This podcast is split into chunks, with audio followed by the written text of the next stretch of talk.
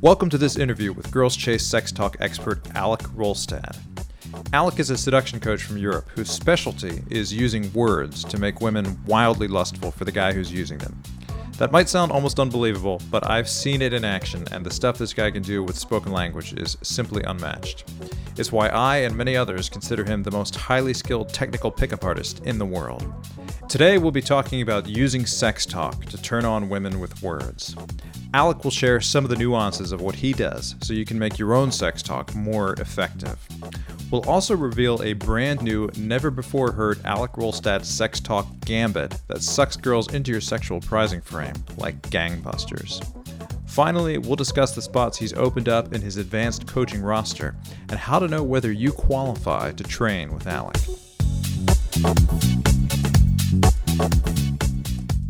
All right, Alek Rolstad, thanks for joining me today. Thanks, Chase. It's a pleasure to you know have a little chat and share some knowledge and discuss the most interesting thing in the world. Yeah. So as we record this, Europe is still dealing with these lockdowns and club closures. You're a nightlife guy, so how has that affected you? Well, it was a cold shower because at first, you know, we thought this thing was going to end pretty quickly, but then you end up being locked inside for so long. I lived in a place where it was this kind of strict lockdown where you couldn't go out at all. So basically, I didn't interact with anyone. Uh, the only time I got to chat with a girl was when I was buying groceries and was the cashier, and she wasn't the most attractive woman. So you know, it kind of, kind of, kind of got me back to earth and really, you know, feel a bit more like what most guys actually feel. And you know, I was very afraid that once the lockdown would, you know, end, that I would lose my mojo, but it turned out a bit differently. Nevertheless, it gave me a lot of time to reflect and learn a few things about myself. But I gotta admit, it was probably the biggest cockblock I've experienced in my life. Yeah, no doubt. So I've been following along with you as you've gone in and out of lockdown. So each time you've come out of lockdown, you've been worried that you might have lost your mojo, just like you're, what you're saying. So you're dealing with scarcity, you've got shaky confidence. Yet each time if memory serves, right away you're out there pulling new girls into bed almost immediately. What is the reason for that? Are you just are you skilled? Have you done it so many times? It's like riding a bike. Do your techniques let you bypass these inner issues, or what is the cause? So, I mean, let's be real. If you're locked inside and not socializing for so long, your momentum will be shit. You know, you'll feel a bit rusty. Your vibe will not be on top. You'll not get away with stuff that easily if you make a mistake. So, you know, most guys will struggle a lot because they don't have this natural vibe that can attract girls, especially when they haven't socialized for so long. What saved me in that moment was to stay calm and trust my knowledge, trust uh, my skills, and stay calm. Look at look at what's going on, find the opening, go in, and do what what has to be done. Basically, have the right response for each situation. Because even though your vibe gets shit, and that's of course unfortunate, you still know what to do and how to deal with those situations, right? So basically what saves you when you're having like a bad state or in a bad momentum is your skills and your knowledge. That doesn't really disappear, right? So, you know, you know what to do, you have the trust in, in your game and you that gives you a bit of confidence. And then, you know, stay calm, don't take it personally that you're not in best shape. That's normal. And then do your best and results will come eventually. And the first night out, I struggled. I was totally freezing out after the first lockdown. I didn't talk to a single girl for one and a half hour. And then I saw an opening. It was a decently attractive girl, not too attractive. I got to talk with her. The conversation was just another conversation. And then suddenly I was back in the, in the mood, right? And then I could approach a really hot girl and got her. Actually, the report is on Girl Chase, so whoever wants to check it out is welcome. It's a very detailed one. Yeah, I remember that report. So, um, you know, you were just talking about the the knowledge aspect, getting you back into it. So today we're going to talk about your method and your knowledge. So you use sex talk to do something you call sexual prizing, and paradoxically, despite being a guy who approaches a lot of women he does not know and starts talking to them about sex, you are risk averse and don't like rejection. So we're going to talk about how you get around that too. And we'll cap it all off by talking about the coaching spots you've opened up and what your requirements are for taking on a student. First, I want to ask you because I think this will be the biggest thing for a lot of listeners. Why is it that most men who approach women in bars and nightclubs or on the street, in cafes, malls, parks, the beach, have to deal with so much rejection? So, first, of course, maybe the fundamentals are not right and they're not approaching the right way. But I think there is a more of a let me put it this way, a framework issue or an overall issue. And that is lately we see a lot of guys, they, they kind of want to go a bit too direct. You know, I've been a bit critical about direct game in my past, uh, but that is not really the big issue. The big issue is going too direct. Personally, I like to go indirect. That's my style. But the issue I see today is the too direct. The problem with being too direct is that you basically force the woman into a position where she has to be on the defensive. What I'm trying to say with that is when you go direct, she has to either accept your approach by smiling back and or she has to reject. And women being risk averse more than I am, she will usually opt for the safe option, which is to reject, because she doesn't know whether or not you're a safe guy, or if you're a guy who's suited for her on a social level, or if you are a guy who's not boring or creepy or anything like. She doesn't know. She doesn't know you, and even though she might be curious about you, maybe you're cute, maybe you're hot, maybe you're funny, whatever.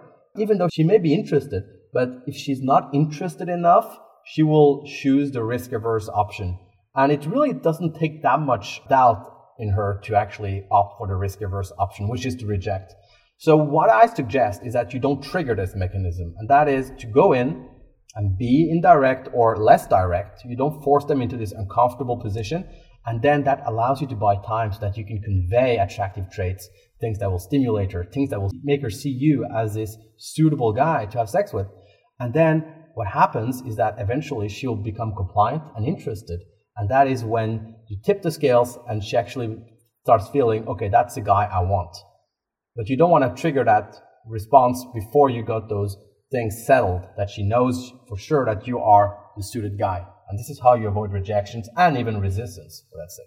Mm-hmm. And that's a dimension I think a lot of guys are not aware of. Because you see guys that are going up, they're getting rejected by girls, and they get really frustrated, and they say, Why don't any of these girls like me? None of these girls like me. I, I can't believe it. Or I thought that girl liked me, but she rejected me anyway. They don't realize that some of those girls did like them, but if they're triggering that defensive reaction, and she starts turning to be, you know, her risk averse reaction, then it doesn't matter if she liked the guy or she was intrigued by the guy. She didn't like him enough that it's going to overcome the concerns that he triggered in her by whatever he forgot to do or missed doing. And of course, you know, there's always the dimension of them not being attracted. That that's the reality of it. But many girls, many guys who get rejected, they get rejected by girls who potentially could have, you know, been with them or been at, who are maybe a little bit attracted to them even. But then they reject out of fear, out of fear that you may actually turn out to be creepy. And since you are pushy, she knows that if she accepts you, she will be stuck with you. So you kind of want to feel comfortable. Now, of course, you know, I think that even those who are not interested can be turned around, but that's much more complicated. So some of my students, they want to learn about that. Some don't really care about that, and that's fine. But the idea is at least to not end up with those like one in a hundred ratio, right? I mean, that is terrible. I mean, that's frustrating. I would start hating this stuff if that was me, right? Dealing with, you know, hundreds of rejections all day long, or even 50 or even 20 a night. You know, that's enough to ruin your mood. So, you know, the first priority is to reduce those rejections so that this whole process becomes so much more pleasurable for both you and the girl. Yeah, and we're going to talk a lot more about that that meet to lay ratio, the 1 in 100, 1 in 50, 1 in 20 as we go through this interview. But one of the things that I noticed early on as an aspiring seducer was how most guys' conversations are very asexual. So a lot of guys try to be interesting or impressive, but they don't do anything to actually turn on the woman they meet. So is this a big problem for a guy who wants to be successful at seducing women? Absolutely, but I mean, there's also the other dimension. There's the guy who is just too bold, too sexual, too um, aggressive sexually. Yeah. Because, you know, they want to be quick, they want to be efficient, so they want to go all sexual. And also, some guys just have high sex drives. And the problem is with those guys is that they, again, just like with the opener aspect, you know, not getting rejected after the opener, the same problem occurs with those guys because they also trigger this defense mechanism. And actually, this time around, there's another defense mechanism, which is ASD, anti-slut defense. And so not only will she may she reject you because she feel okay, this guy's making a move, he may be a bit cute, but I'm not sure he's the right guy for me on a social level. So I may reject him because of that, just to be safe. Or she can feel uncomfortable, like, okay, he may be a sexual harasser here. Okay, I'm gonna be careful, he's going a bit too fast. Or she may even just reject because, okay, if I hook up with him too quickly in front of my friends, I'll be, you know, labeled as a slut. Or she may even feel like if I give in too early, he may start seeing me as a slut and treat me like one. So, you know, there's all these fears, and you really don't want to trigger them because if you trigger her fears, things are going to be so much co- more complicated, right? So that's why I tell the students, you know, you need to push things forward, but don't trigger fears unnecessarily, right? That's very important. Now, on the other guy, when it comes to the other guy, that's also a problem because if you are not being sexual, there will be no sexual frame. And when I'm saying not being sexual, I think it's important to kind of communicate actually a bit early on already that you are a sexual guy, either by talking about sex or touching or light touching or anything that can make her associate you with a sexual guy. Because if you forget that, you know, you may end up with that situation where you go home with a girl, she thinks you're a cool guy, she thinks you're funny, she thinks you're high value, she thinks you're sexy, whatever, but she never associated you with a sexual guy. So what happens when she goes home with you is that she ends up feeling like, oh shit, this guy is actually sexual, but I didn't know she, he was. And then they experience like a form of cognitive dissonance. And that's basically the cause of last minute resistance, which can be so frustrating, especially to guys who are, you know, trying to get better. You know, they've been working so hard, they finally get the girl back home, and then it just falls apart in the last second. And it's so frustrating, both in regards to their ego, but also in terms of sex drive. You know, that that's how blue balls are made, right? So we really want to avoid that. So the way you avoid that is basically by being sexual. So she sees you as a sexual guy, and not only that, you'll also adjust the frames in a way that makes her not only see as a sexual guy, but as a really sexy sexual guy, and also a sexual guy who she can feel allowed to be sexual in return with. Now, when you can do that, that is when magic happens. Because not only will you not trigger defensive responses, you know, from pushing too fast, but you will also get the benefits of having a sexual frame with less resistance later on as you escalate the vibe as the interaction progresses.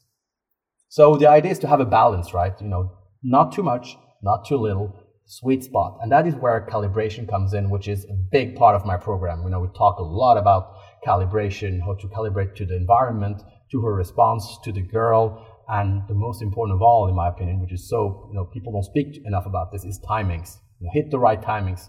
Because if you can actually capitalize on timings and be calibrated by calibrating to response and environment, already there you will go from intermediate to actually lower advanced right there. That's my opinion on this.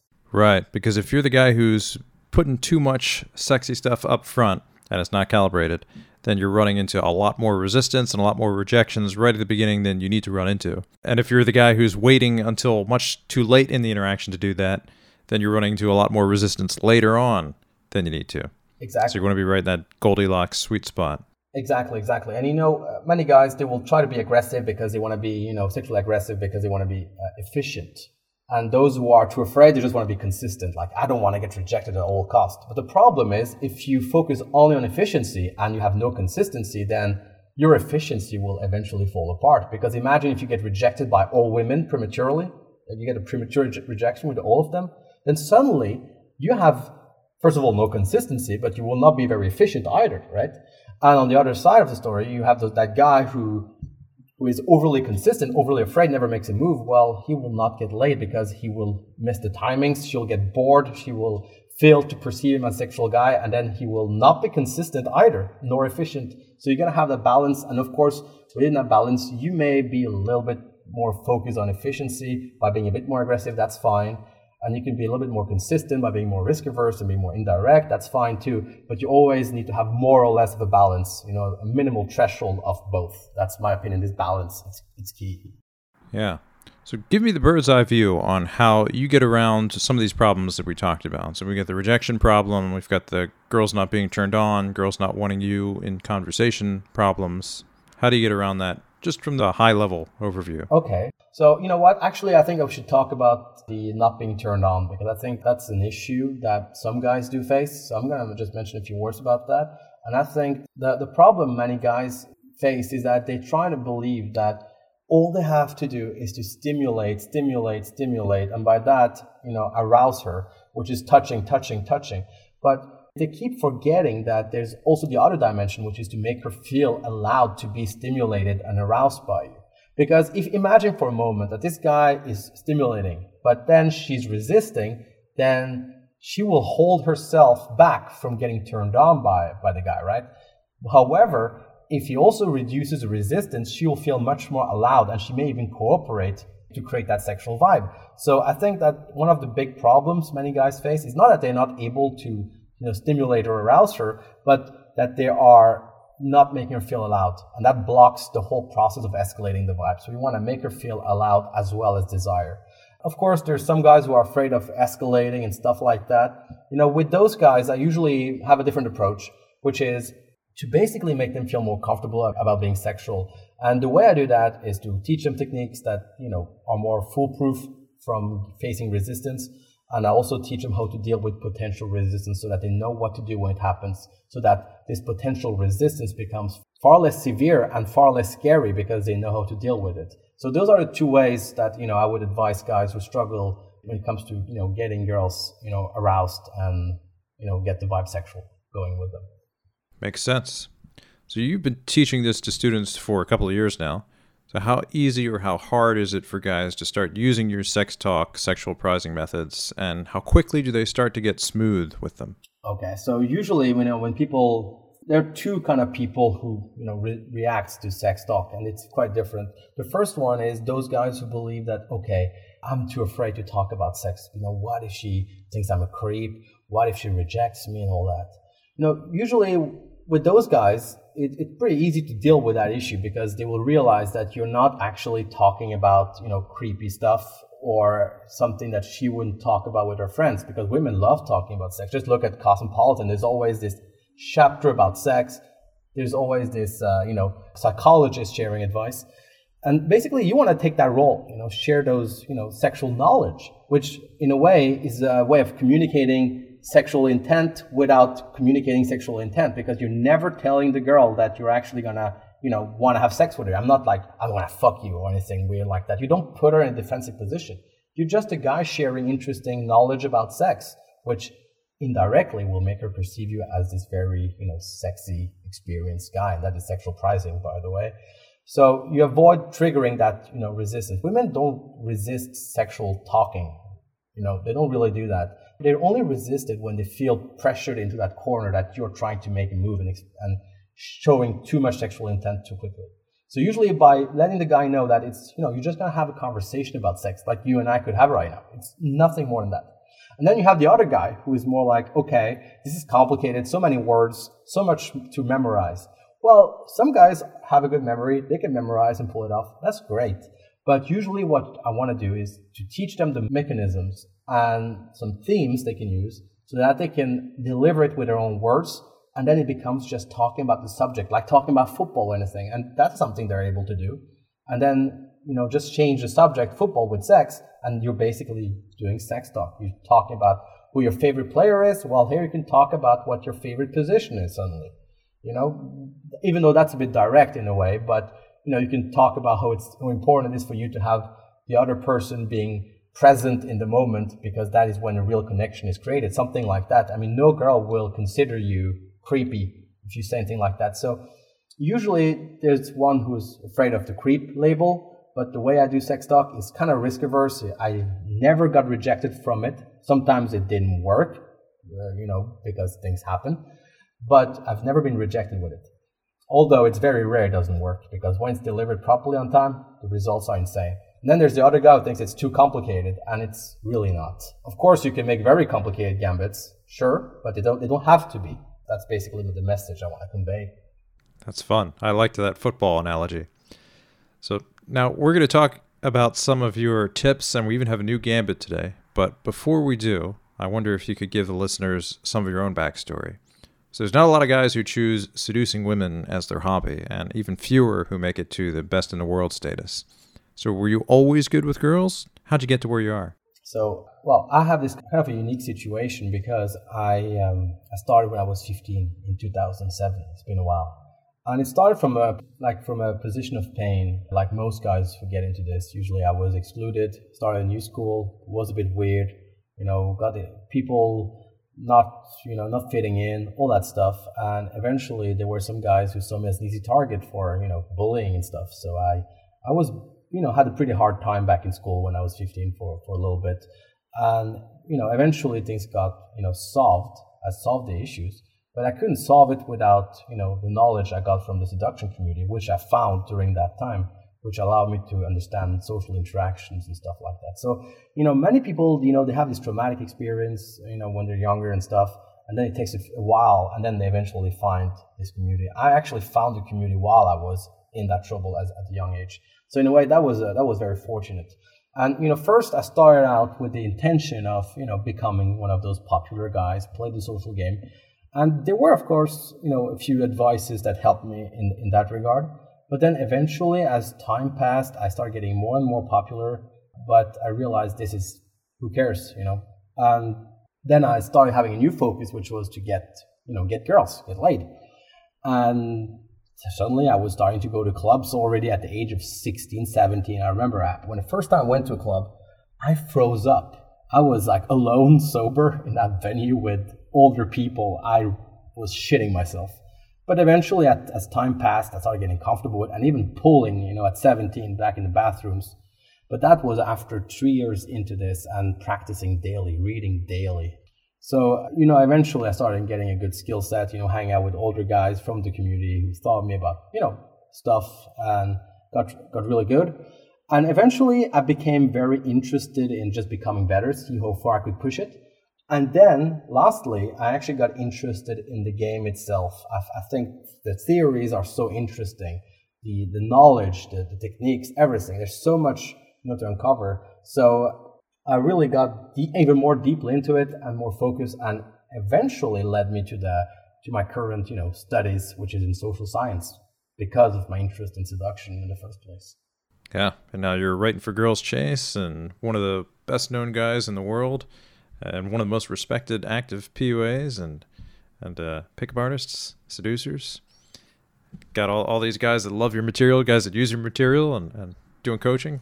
Yeah, well, the thing is that the more you get into it, the more you love it because it, you know, it's always this whole aspect of, you know, the better you get something, the more fun it becomes, right? And many guys, you know, they eventually kind of, you know, fade out, you get the results and stuff. But that is because they just so pick up a seduction as a mean to an end, whereas I see it as an end in itself. I think there's so much fascinating stuff to learn and discover.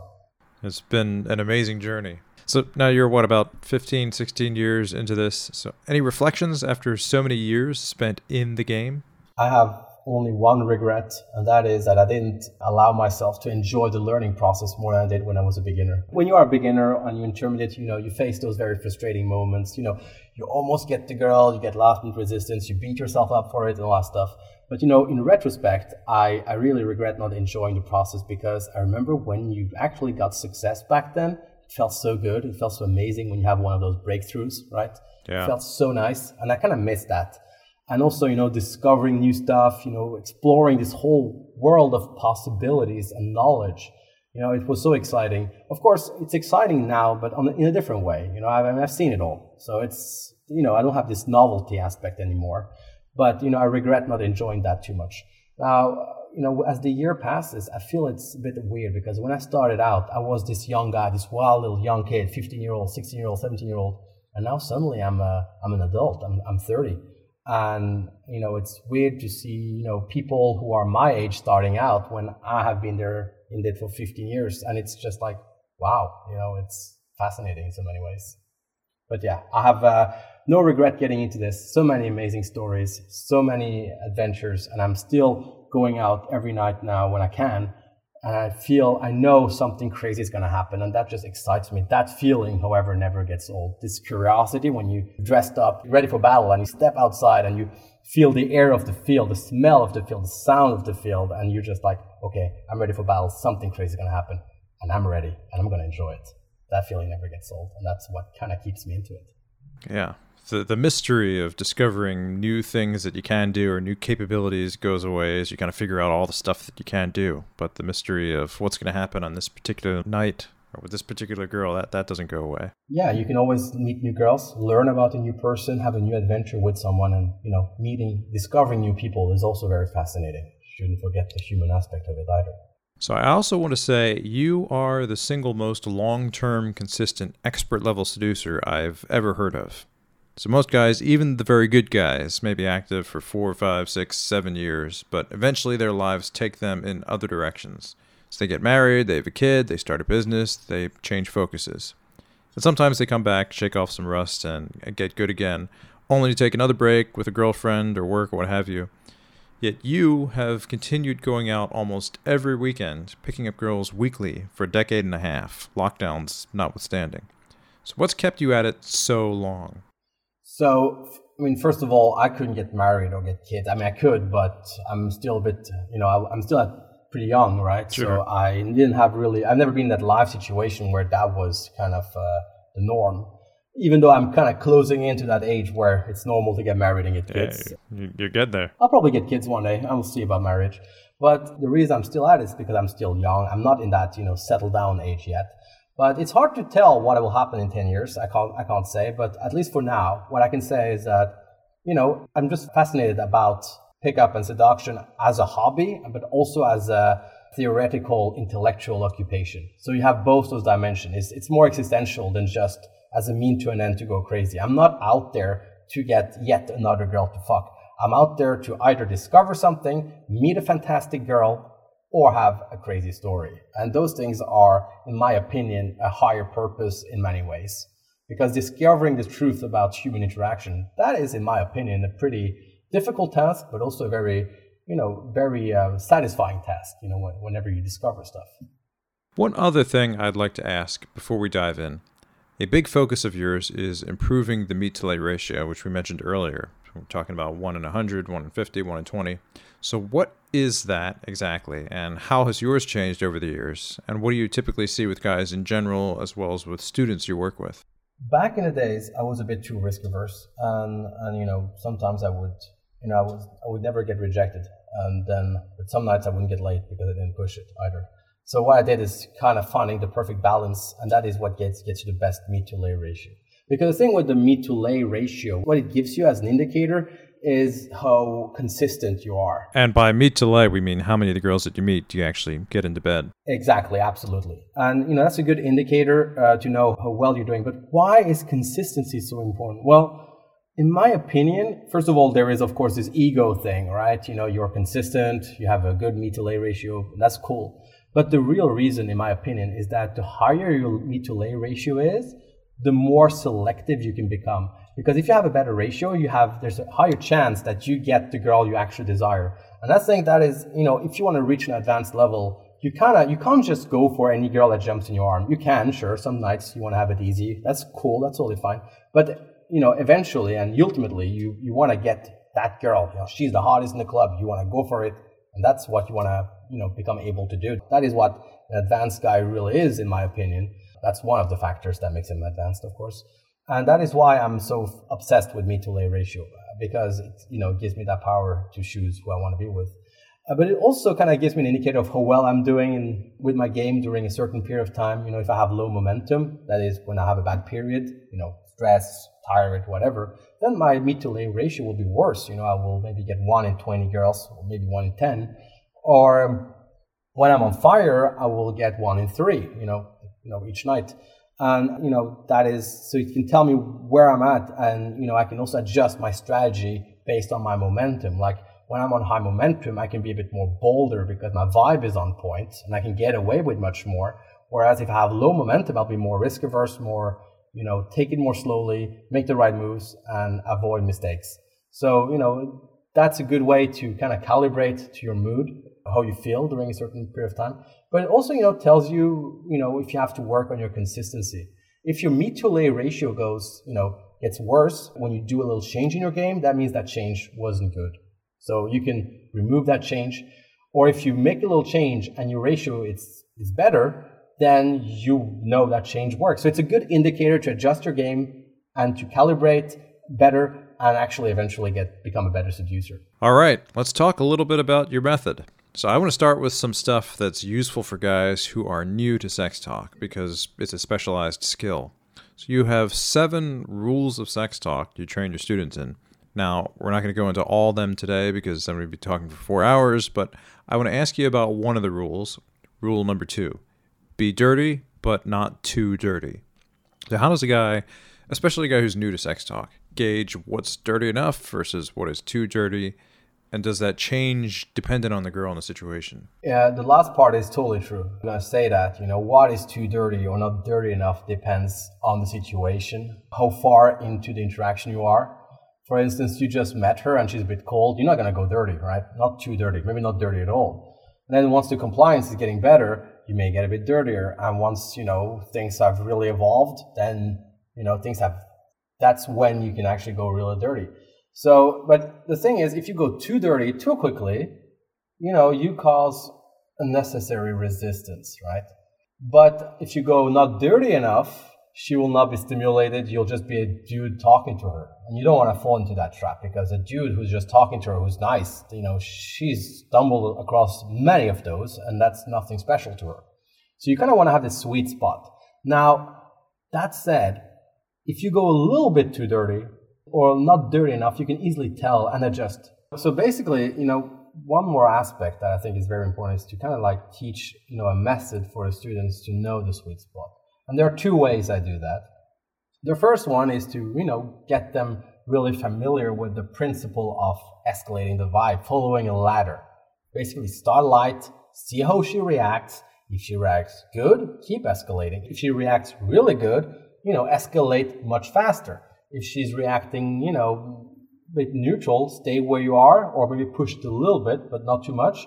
And if she's reacting badly, that's when you take a step back because then you have work to do. You know, you got to up the compliance, make her feel comfortable, and then eventually, you know, resume and keep escalating. So the first one is, you know, how to escalate, you know, with a ladder, how to progress the vibe, escalate from social to sexual gradually, and also how to calibrate to her response while you do that.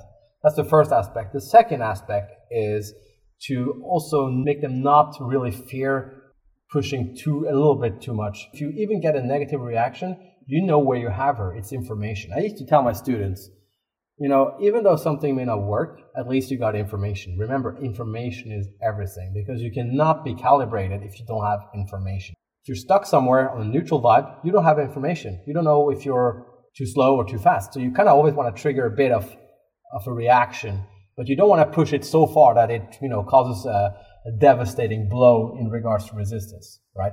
So basically, knowing how to calibrate by pushing things and calibrate your response, but also keep in mind that information is key and try to push it. And that is a good way to kind of you know get that balance of not too dirty, but dirty enough, and not too little dirty, right? But dirty enough. You have another rule, rule number seven, that states you should leave a woman wanting more, more sex talk, that is. So how do you make that happen? So I usually tell my students that you know a bad seducer is a guy who doesn't you know trigger any strong emotions in a woman. A good seducer is one who triggers good emotions. A really good seducer is one who makes her really feel really strong emotions and desire and all that.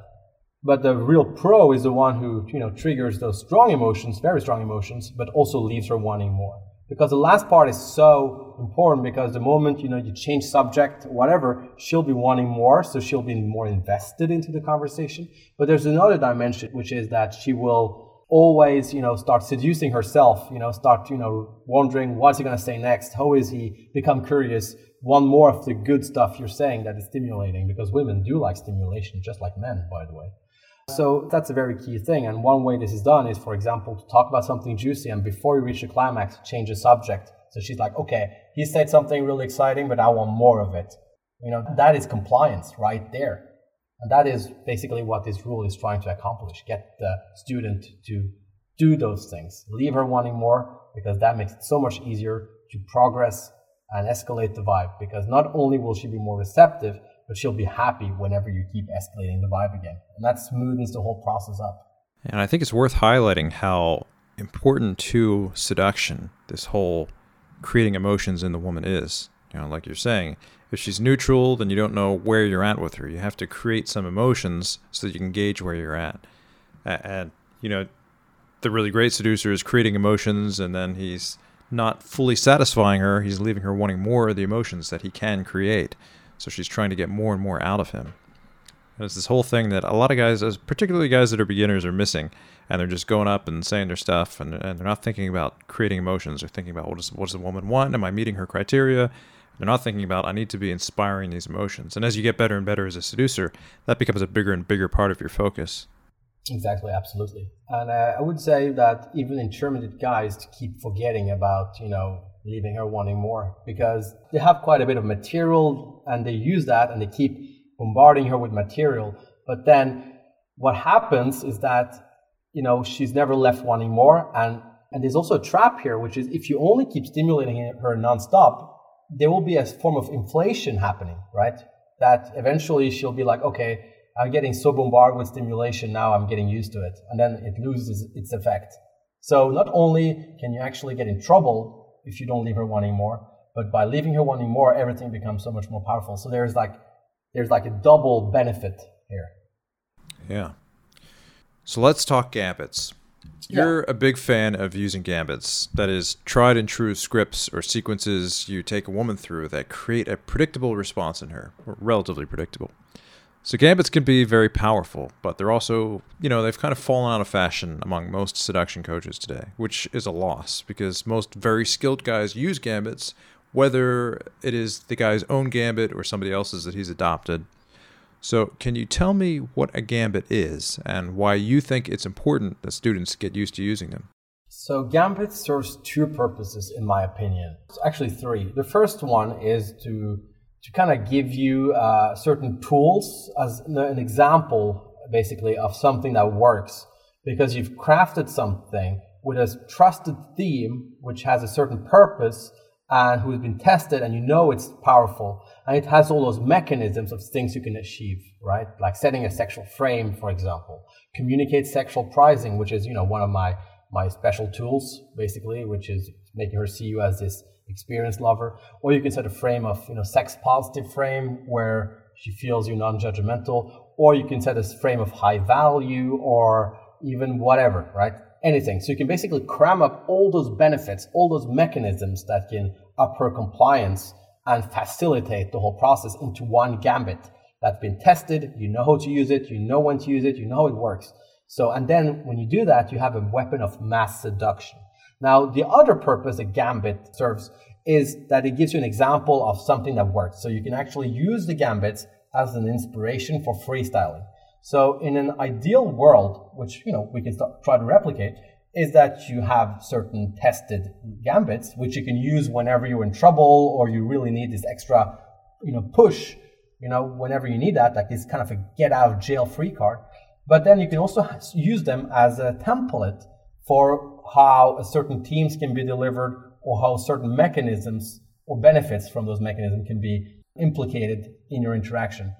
You know, so you can add some spice. So basically use as a template for how you can actually naturally talk and, and have this natural conversation. Because many guys I see these days, you know, especially with this whole new natural game thing, is that they approach a girl and then they just talk. They're just fluffing. They're just a guy talking with her and hoping for the best you know, unless you're lucky, that's not going to work. You need some spice. You need something to upper compliance, something to stimulate her. You need all that.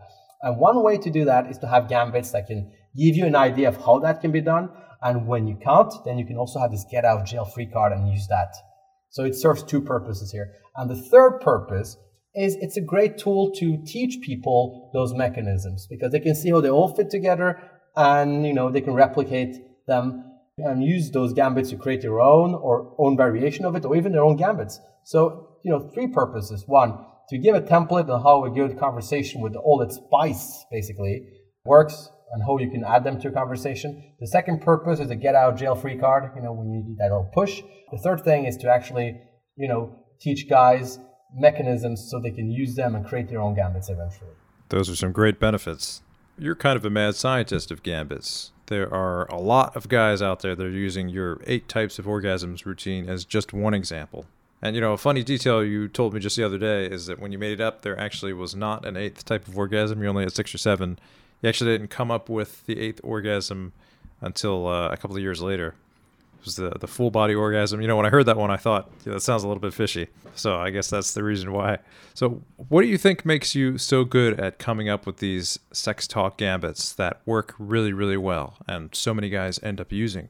So first, a little little comment on the uh, on the eight type of orgasm gambit. Actually, the one funny thing is that no girls have actually you know, busted my balls about me only mentioning six or seven orgasms. They just keep listening. They never stop me and be like, oh shit, you didn't tell this eighth one.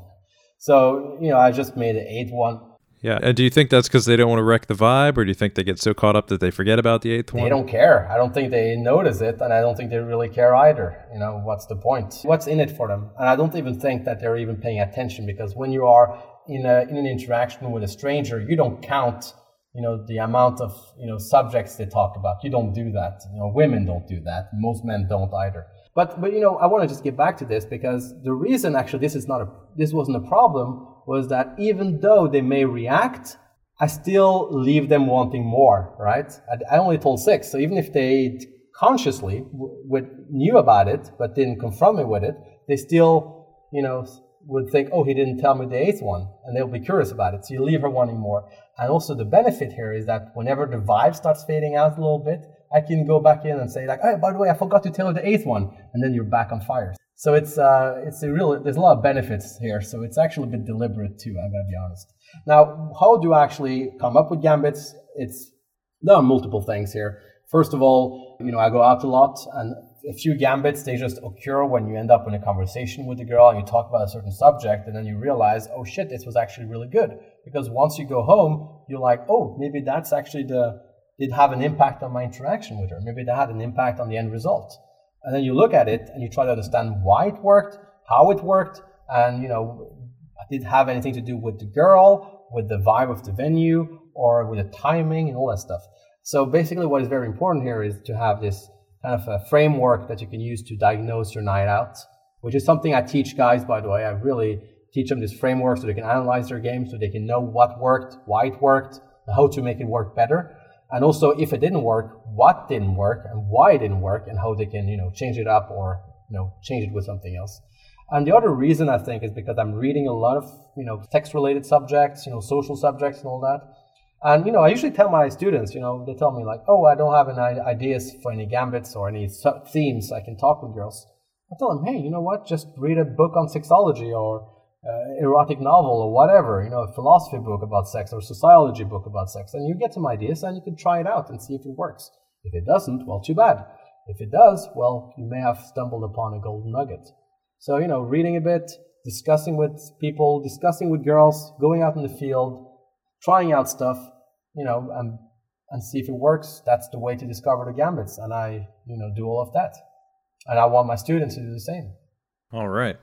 Well, we're going to come back to gambits, and you've got a new one in particular to share with us today. But before we spell out specific gambits, I'd like to talk about what you're doing with your gambits. So there's a little thing that you call sexual prizing. So what is that, and how's it work? All right. So actually, there's two dimensions. There is sexual prizing, and there is sexual reframing. And I know if, I, if you remember, I mentioned earlier, you know, you want to stimulate her, but you also want to, you know, you want to create desire, but you also want to make her feel allowed to, you know, desire you or to act upon those desires.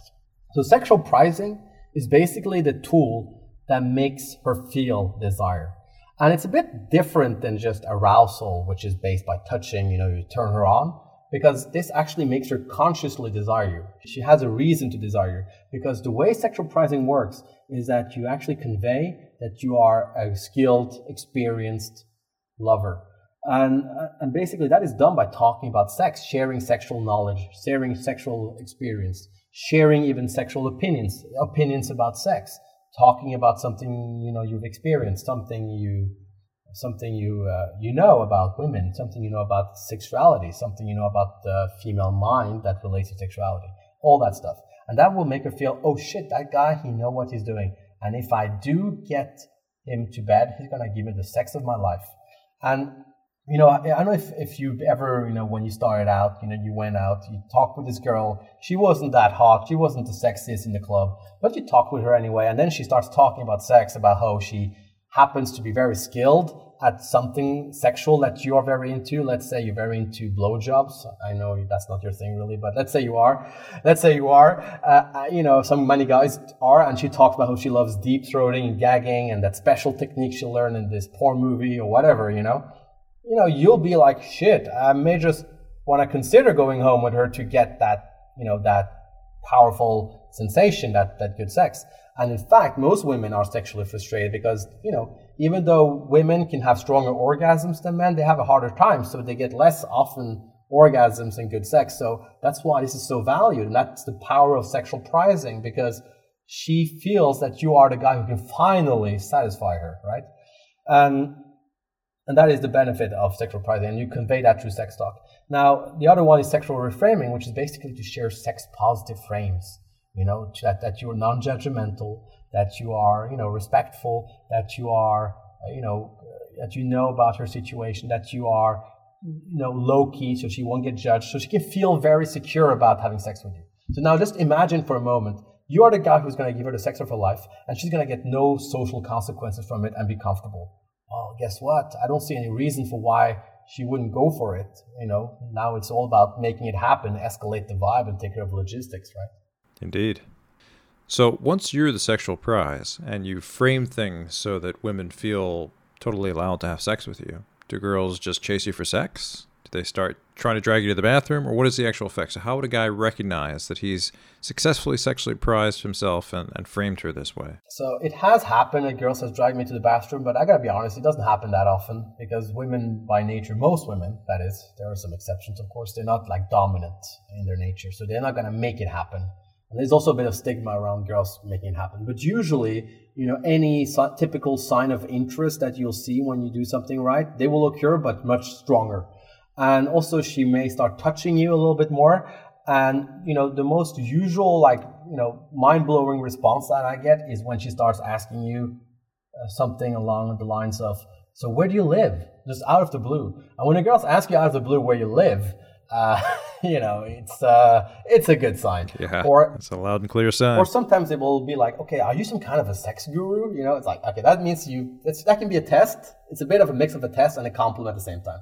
So you know, you just answer something like, yeah, I'm just a guy who enjoys having a good time and enjoying myself and discover myself, and you know, you're good. Or she'll be like, okay, who are you?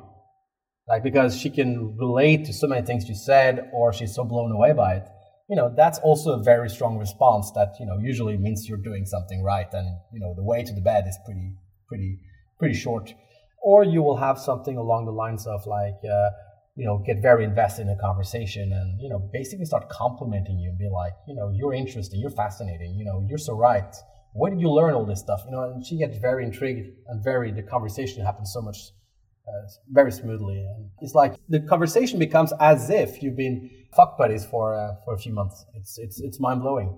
Yeah. So, what ways do you teach students to enable them to do this sexual prizing with the women they meet? The short answer is sex talk. So, basically, find ways to communicate that you are that experienced, skilled, knowledgeable lover, but doing so in a way that doesn't trigger those defense mechanisms. And that is to follow a certain frame that is very important. This is very important. You know, you mentioned that uh, we're only going to discuss two rules of sex talk, but this one is important, which is probably rule number one. You need to have the frame that is you are a sexual guy. You know what you're doing. You know what you want. You know what she wants. And you will provide her the best sex of her life. You can, but only if she is behaving in a way that makes you feel that she deserves it. And, and the reason this frame is very important is because you are communicating that you can have sex with her, not that you will. Because if you communicate that you will or that you want to have sex with her right away, you'll trigger those defense mechanisms. Whereas if you communicate that you may or that you can have sex with her, then you kind of create this mixed, you know, a little bit of a mixed signals thing. And she'll become curious about, okay, this guy's so sexual, but why, you know, is he going to have sex with me or not? And then you keep her wondering and you leave her wanting more. Again, back to that. That is so important. So you get all those things. So not only will you not trigger those defense mechanisms, but you'll also make her chase you because she'll be curious about whether or not you're actually gonna have sex with her. I mean, basically the power of push and pull, the power of mixed signals. You know, shouldn't underestimate that. And that combined with sexual prizing, that's a bomb. That's a bomb right there. That's a weapon of mass seduction right there. All right.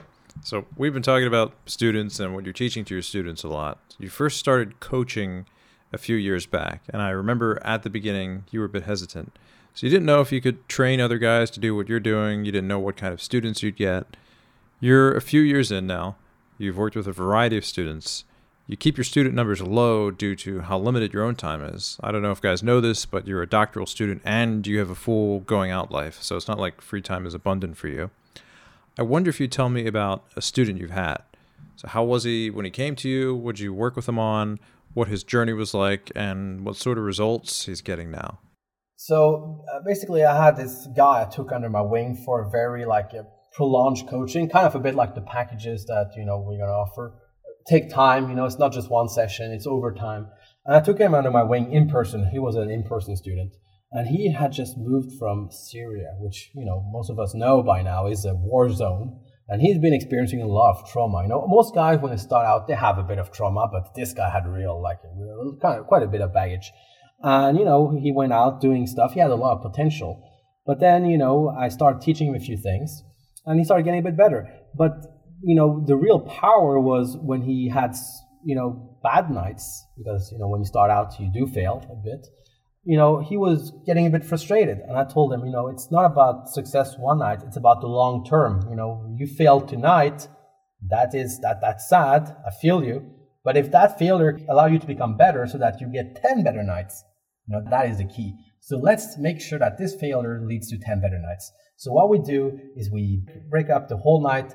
We look at what worked, what didn't work, when did it fail, what happened, what can you do better, uh, was there something wrong with the calibration, the material, um, the girl, him, the delivery, or perhaps the frame, all that stuff that we look into, like we break it down so that he can adjust and do it better. And now eventually start getting success, right? And then, you know, we will break the night down again and see what works and try to make it work again to replicate the success. Because many guys, you know, they go out, they have this great night, they get results, and they're happy about it, and they have all reasons to be happy about it but they don't learn about their success. They don't break it down properly so they can replicate that in a similar situation, right?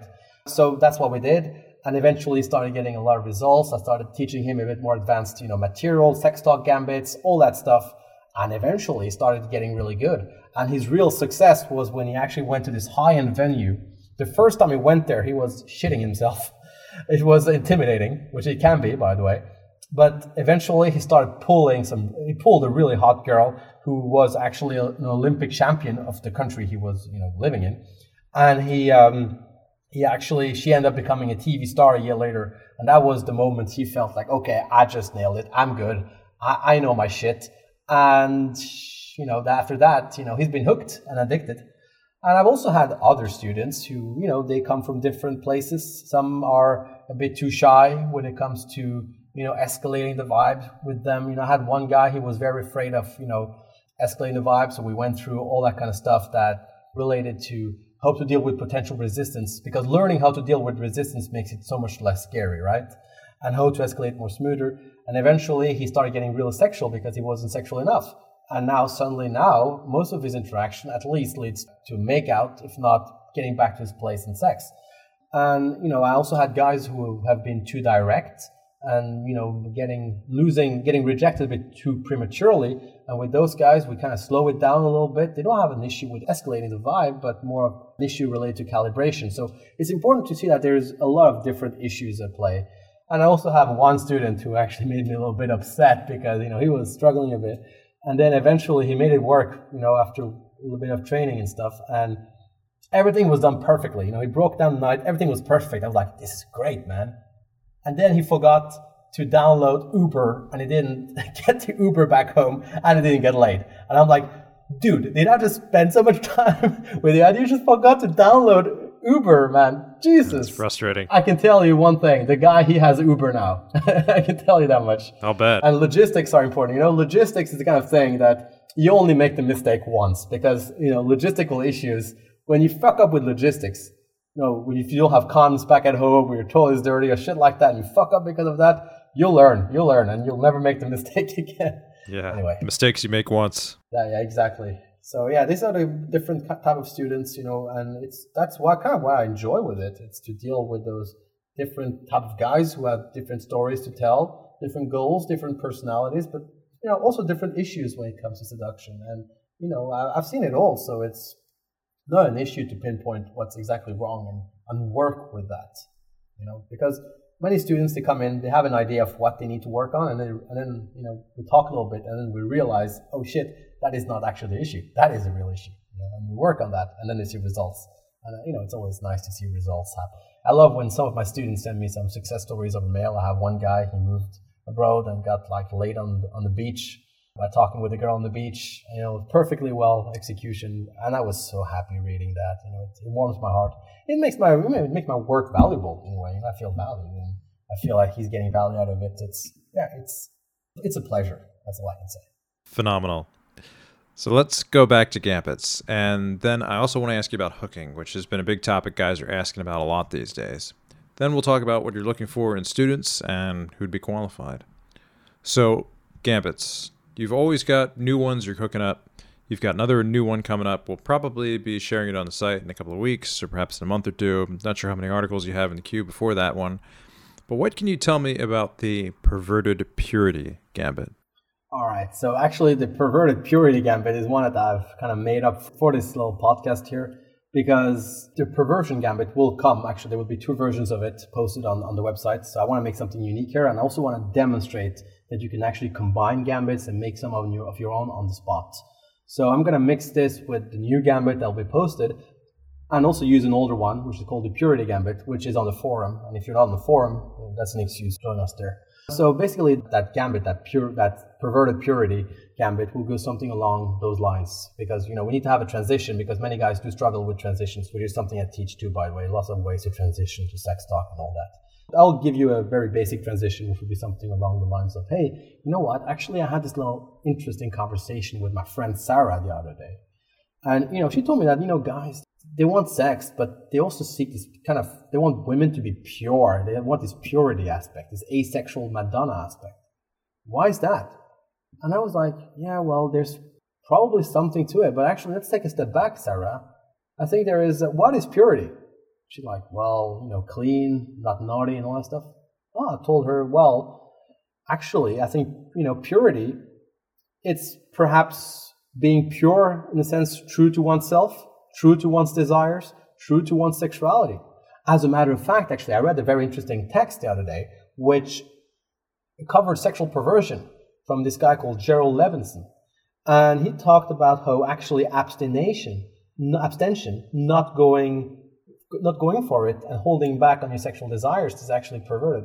Because for him, perversion is basically you do opting for a suboptimal version of something. So in that case, not going for your full potential is perversion. And in, regards to sex, that would be not going for your full sexual potential, like discovering other human beings, connecting with people, discovering your own sexuality, learning about your sexuality, learning new stuff, discovering new sex positions, new sex, no- discovering new knowledge about sex, all that stuff. You don't get to do that if you don't go for it. And then you don't opt for your ultimate sexual self. So then you're perverted. And how can you be actually pure if you're perverted? Well, you can't. So perhaps, you know, to not be perverted, you have to go for it and just, you know, really experiment sexually and be curious about things. And that is by being purist, because that's also being true to oneself, because people really do desire discovering themselves. So I think there's two dimensions here. So this gambit is actually quite interesting because you reframe perversion as, you know, not having sex, basically. And it's actually quite interesting because the philosopher which this gambit was inspired from, is actually a real philosopher who wrote a paper about this. And by the way, there will be a reference in the article when it comes up, so people can read the actual article from, from the philosopher. And so basically, you reframe perversion as not having sex. And nobody wants to be perverted. So suddenly she wants to fall for your frame, which is more sex positive, and she doesn't want to be perverted, so she can't hold back anymore, right? And also, she wants to be pure, and now pure is also something that is sexual, which is being true to one's sexual desire. So now she doesn't want to be impure or perverted, and the way her way to not be impure perverted is to actually have sex and be, you know, be a little bit freaky. And that's a good frame because now you suddenly communicate that that's what you desire and also that's something good and you convince her that that is the way to do things. And she will want to accept that frame because it's a very desirable frame. It's a frame where there's freedom and and you know passion and desire and all that stuff. So she's likely to accept it. So that's a very good frame way to kind of um, you know set those sex positive frame, those reframing sex as something good. But there's also some sexual prizing here because it's very obvious that someone who shares those frames is someone who's experienced, right? Because otherwise you wouldn't have this reflection about sex, right? Because oh, yeah. that's the way an experienced person would talk. So there's a lot of things crammed up in one gambit. And again, that's the power of gambits. You know, when you can cram up so many benefits into one thing, so you get that powerful, you know, weapon of mass seduction. It seems like a super useful gambit. So now, when you work with students, what do you focus on when teaching them these gambits? Because my guess is there's a lot more to it that you're teaching them than simply just saying the words. So the mechanisms we talked about, you know, how to put in sexual prizing, you know, how to, you know, reframe sex as something positive and not a big deal. And also, you know, set the sexual frame. What sexual frame you want to set? Is it one of freakiness, one of uh, dirtiness, one of, you know, whatever? But also there's a delivery. And, you know, I don't know if you noticed, but the way I deliver the gambit right here is a very straightforward way of talking, you know, just as a normal conversation. And also, you know, I think I it's, noticed, uh, yeah. yeah, and, and that is good because, you know, you still convey those powerful things, but you're talking normally. So it becomes more acceptable for her on a social level to listen to you and accept your frames. So you're not doing anything fancy, hypnotic. There is a niche for that, and there are situations where that can be useful. But in like 80% or 85% of situation, talking normally, like any other conversation, is actually the most beneficial because it becomes less weird to her, right? Also, you may notice that I, you know, I don't sound scripted. And that's important because then it feels natural to her. It feels like a natural conversation. So that kind of sometimes add a bit of imperfections when I deliver it. And that is very easy to teach students, you know, to add imperfections because that means just, you know, they just have to focus less when you deliver them, make it more natural. Because if it sounds too scripted, she'll be like, oh, did you read that in the book? That's very important. And also, you know, I, I work a lot on delivery, pace, and more importantly, and this is something students struggle a lot with, is the transitions. You know, how do I get to talk about sex? And I teach them uh, multiple techniques. You know, there are there is, for example, conversational bridging, which is you know gradually switch into the conversation. There are assumptions, how to escalate with assumptions and up to sexual subject. There is, of course, um, it called again? Using uh, proxies, basically, as I did. You know, I talked with a friend the other day or I went to dentist and I read in this magazine about this subject, whatever. That's a proxy. So, you know, I teach them those things because most guys actually struggle with how to get into the converse, sexual conversation. So I, I spend a lot of time on that, if it's needed, of course. Okay. I also want to talk about hooking. So, hooking is a huge bugbear for a lot of guys in our community. So, guys get really frustrated approaching girls and opening them and having those girls not hook. So the hook, of course, is just when the girl gets sucked into the conversation and now she doesn't want to end, as opposed to when she could take it or leave it, she doesn't really care. So you have two totally separate angles that you use to hook with. These can be used jointly or separately, it depends on the situation. The first one is called BSL. Can you tell me a little bit about that? So the BSL stands for bait, stimulation, and locking in. And I try to make it as simple as possible because, you know, when you approach a girl and you try to hook, things are a bit stressful, right? It's she's a stranger, things are shaky, you're not settled into conversation yet. You know, your brain power is all focused on, on you know, the fear and the excitement. So you, I want to make it easy. And the BSL is basically bait, bait her in, just as, you know, with, uh, with a clickbait, as I mentioned earlier. And that can be anything. Uh, from you know you know who you look like you know oh who Gunwitch thank you for that one by the way and or do you know what? I actually read something really fascinating. Did you know actually that most gay people actually always have this like situation where there's one bottom and one top, but that's actually that is related to just their actual interaction with whoever they are. You know that? And she's like, what? Yeah, really? Actually, that's total bullshit. I just made that up right now. But, you know, that subject that can be intriguing or even a conversation bait like, hey, I have a question for you, by the way. I, I wonder about something if I am, uh, if I consider myself a female and I want to have sex with a girl, does that make me a lesbian? You know, and she's like, what? So that there you actually have a, a bait and stimulation because it's stimulating. So the bait is basically something that catches her attention and she makes her invest into the conversation. Like the one I just used, she will have an opinion about that. No, you're not a girl. No, well, clearly not. And she's and she will say something about it. So she's baited in. Now, stimulation is basically saying something that stimulates her, that makes her feel excited about talking with you. And baiting and stimulation can happen at the same time. You know, there's it's not like a process start with bait and then you know go to stimulation. It can be one and the same, but it can also be linear in the sense that you start with the bait and then you know work with stimulation. That's up to you and whatever you use as material. And then whenever you get stimulated with the girl or the girls, you will uh, reach what we call a high note. You know, basically a burst of good emotions, and this is a good timing to escalate the interaction. And the way you do that is to lock in. Now, locking in is basically changing the whole scenario, position you in a way that makes them feel that you are part of their group or that you know them. Because by positioning yourself in a way that you know looks like you know them, makes them backward rationalize that they actually know you. And then you have rapport established right away and the hook becomes solidified. Such an easy technique that's underrated. For instance, one way to do that is you're having a conversation, you stimulate them, they start laughing, they have this good emotion, and you're like, hey, by the way, could we just uh, move over there for a second? There's a bit of a wind here. It's going to be less wind over there. Let's go there. Bam.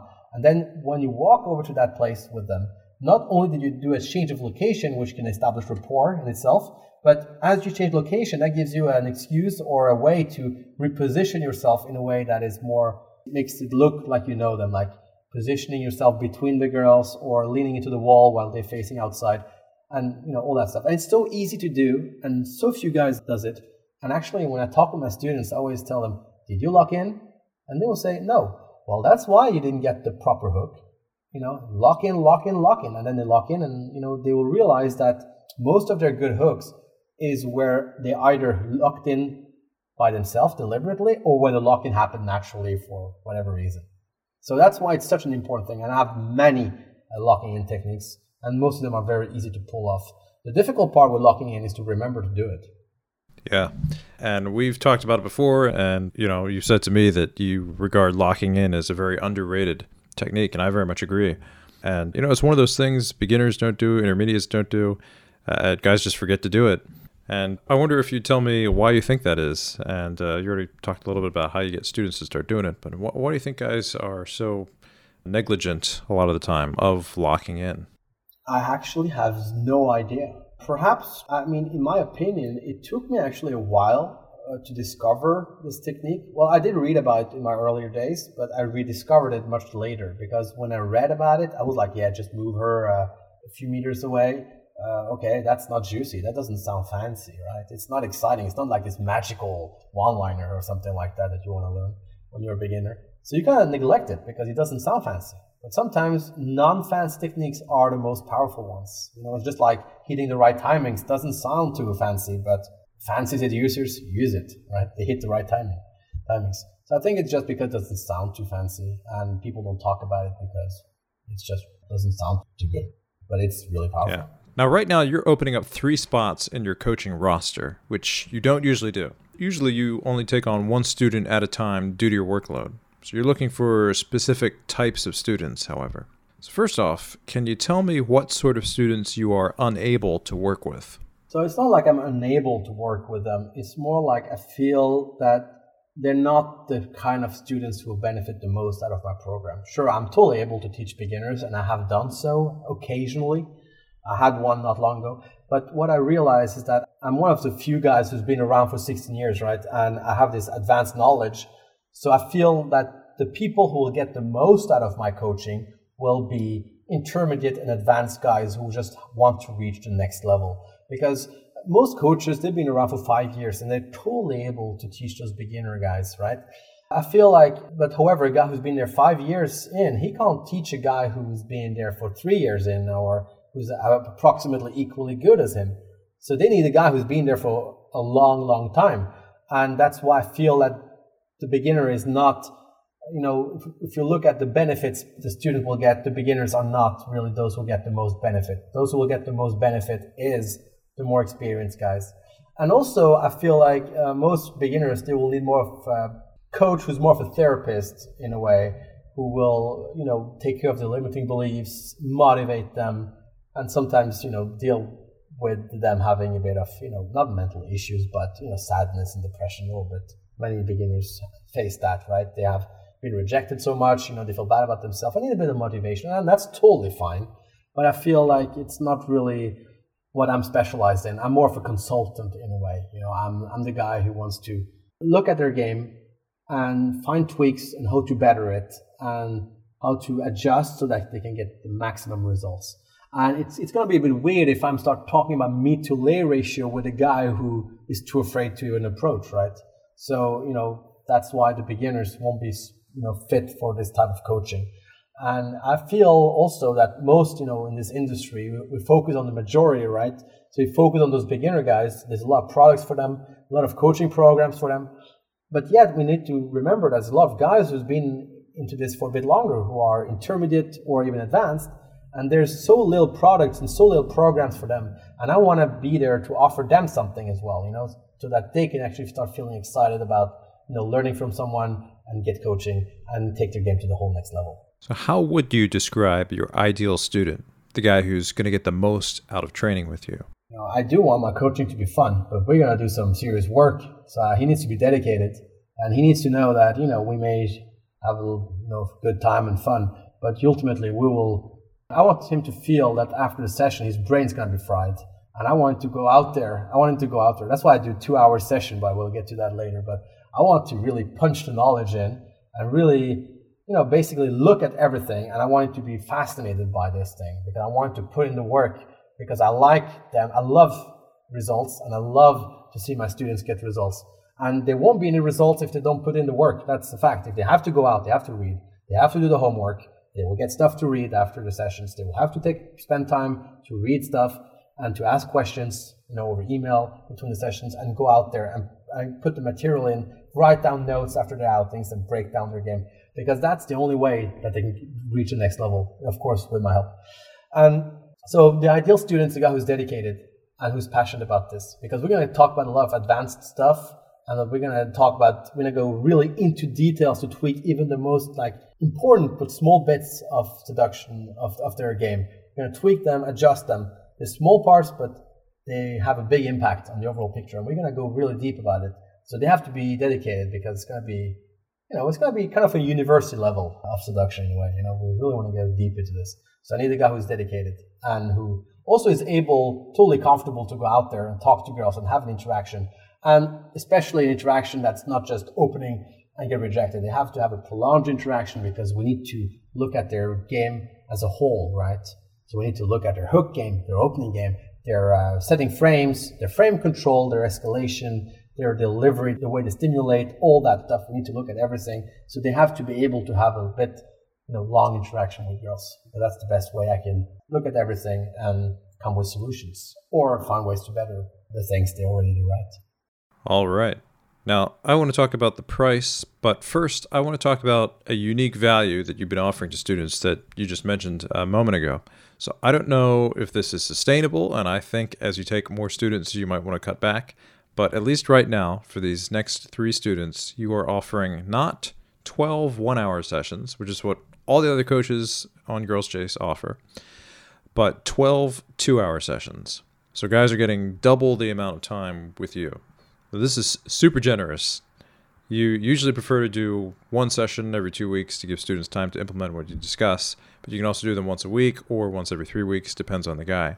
So I'm of the mind that your rates should be in the same neighborhood as Hector's. Hector is currently charging $4,000 for a 12 hour package. So if your rates were the same as his, you'd be charging $8,000 for this package, which, for the value of what guys are getting here, training on exceptionally powerful seduction methods from the best technical seducer in the world is a steal. And if we keep taking students for you, it'll probably go up there eventually. However, right now, you're offering this entire huge package at a screaming discount of just $34.97. So it's actually less than what guys pay to book our most prolific coach at for double the coaching. So that's a deal if I ever heard one. Now, could you give me a recap of everything guys get when they're coaching with you? So I can't recap everything because there's a lot, but I'll mention the most important things. Sure. So, well, the first goal of the package is to increase the students' meet to lay ratio, basically tweak every small aspects of their game to increase their success, while also being efficient. We want to be efficient, right? I want every student to be able to be more selective, right? Get the girls they actually desire, and make more girls out of the approaches they make so that they spend less time with useless interactions. So it all revolves around that. A student who coaches with me gets one of the very few experts who has been into this literally forever. I mean, it's been, most guys are into this for four, five years, and then they start teaching. I've been into this for approximately 16 years, so it's been 16 years of experience. I've literally seen it all, and uh, you know, I got a lot of stories to share as well. But you know, I've seen it all, and that's something especially intermediate guys benefit from because there's always those weird experiences they will have that maybe needs you know comment from someone who's been around for a while. You know, when you take a pack, this package with me, I mean, you also learn how to execute my two strategies to hooking girls. We mentioned one here, you also get the other one, which is equally powerful in some, or even more powerful in certain contexts. So, of course, we'll discuss this BSL strategy that we mentioned today. We'll get more into locking in and all that good stuff. You know, you'll you'll get to hook girls. You'll perfectionize this part. And of course, as you mentioned, there were all these rules about sex talk. There were seven. You're gonna get to know them in details and how to implement them. And of course, you know, more on how to deliver, you know, sex talk properly and all that stuff. You also get my most potent sexual prizing gambits. You'll get at least six, but probably more depending, we'll find some that suits your style, right? The student style, they're all different. So find something that works for them that they can pull off and be comfortable with. And also they will, I want the student to discover, you know, that how, that they're easy to make work. And once they get the tonality and the delivery down and they know the mechanism and how to pull them off and when to pull them off. And we'll also talk about all my methods, including how to calibrate yourself, uh, perfectly to women, how to create the, set the proper social frame, which we didn't discuss today, but which is a whole different subject about also making the woman feel comfortable about hooking up with you, that she feels that you are a guy who's suitable to have sex with on a social level. You know, have you ever had this girl who like tells you, uh, "You're not my type"? Well, this time she will tell you that you're not her type after she had sex with you, and that's the whole goal with social frame.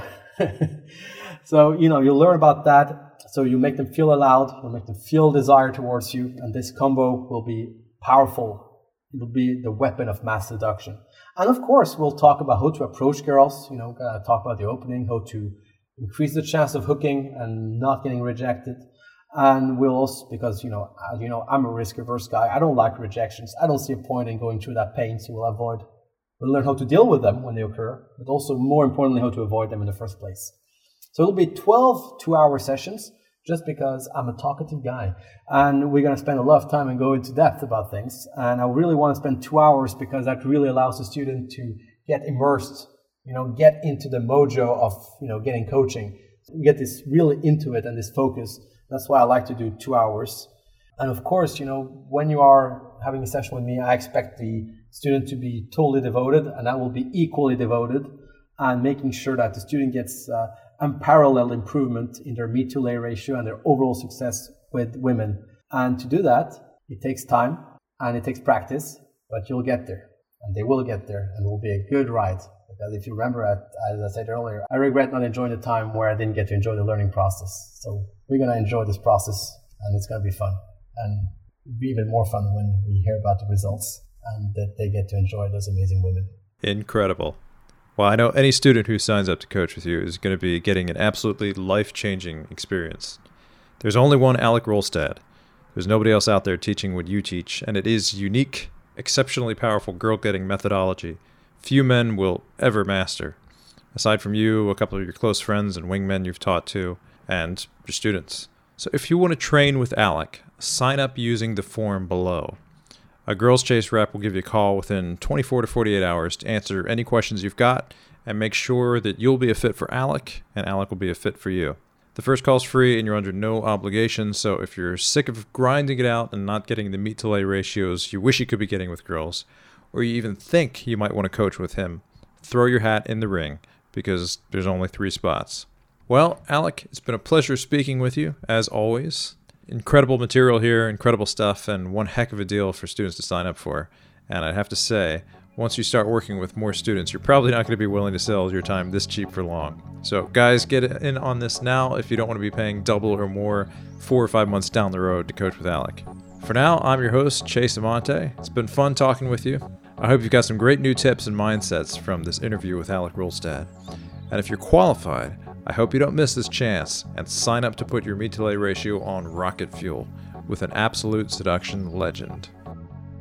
Well, I just gotta say, if even if you're in doubt that whether or not, about whether or not you're fit or not, just give a call and we'll figure it out. Again, there's no obligation. We'll figure it out, and maybe you are suited for it, and that will take your results to a whole new next level.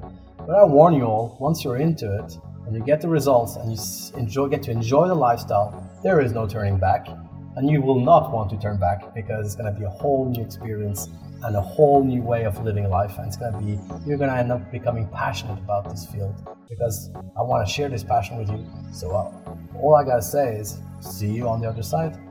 Thank you. And uh, it was a pleasure talking to you, Chase, like always. Great talking as always, Alek. I'm looking forward to talk with those those guys, and I'll see you then. Fantastic.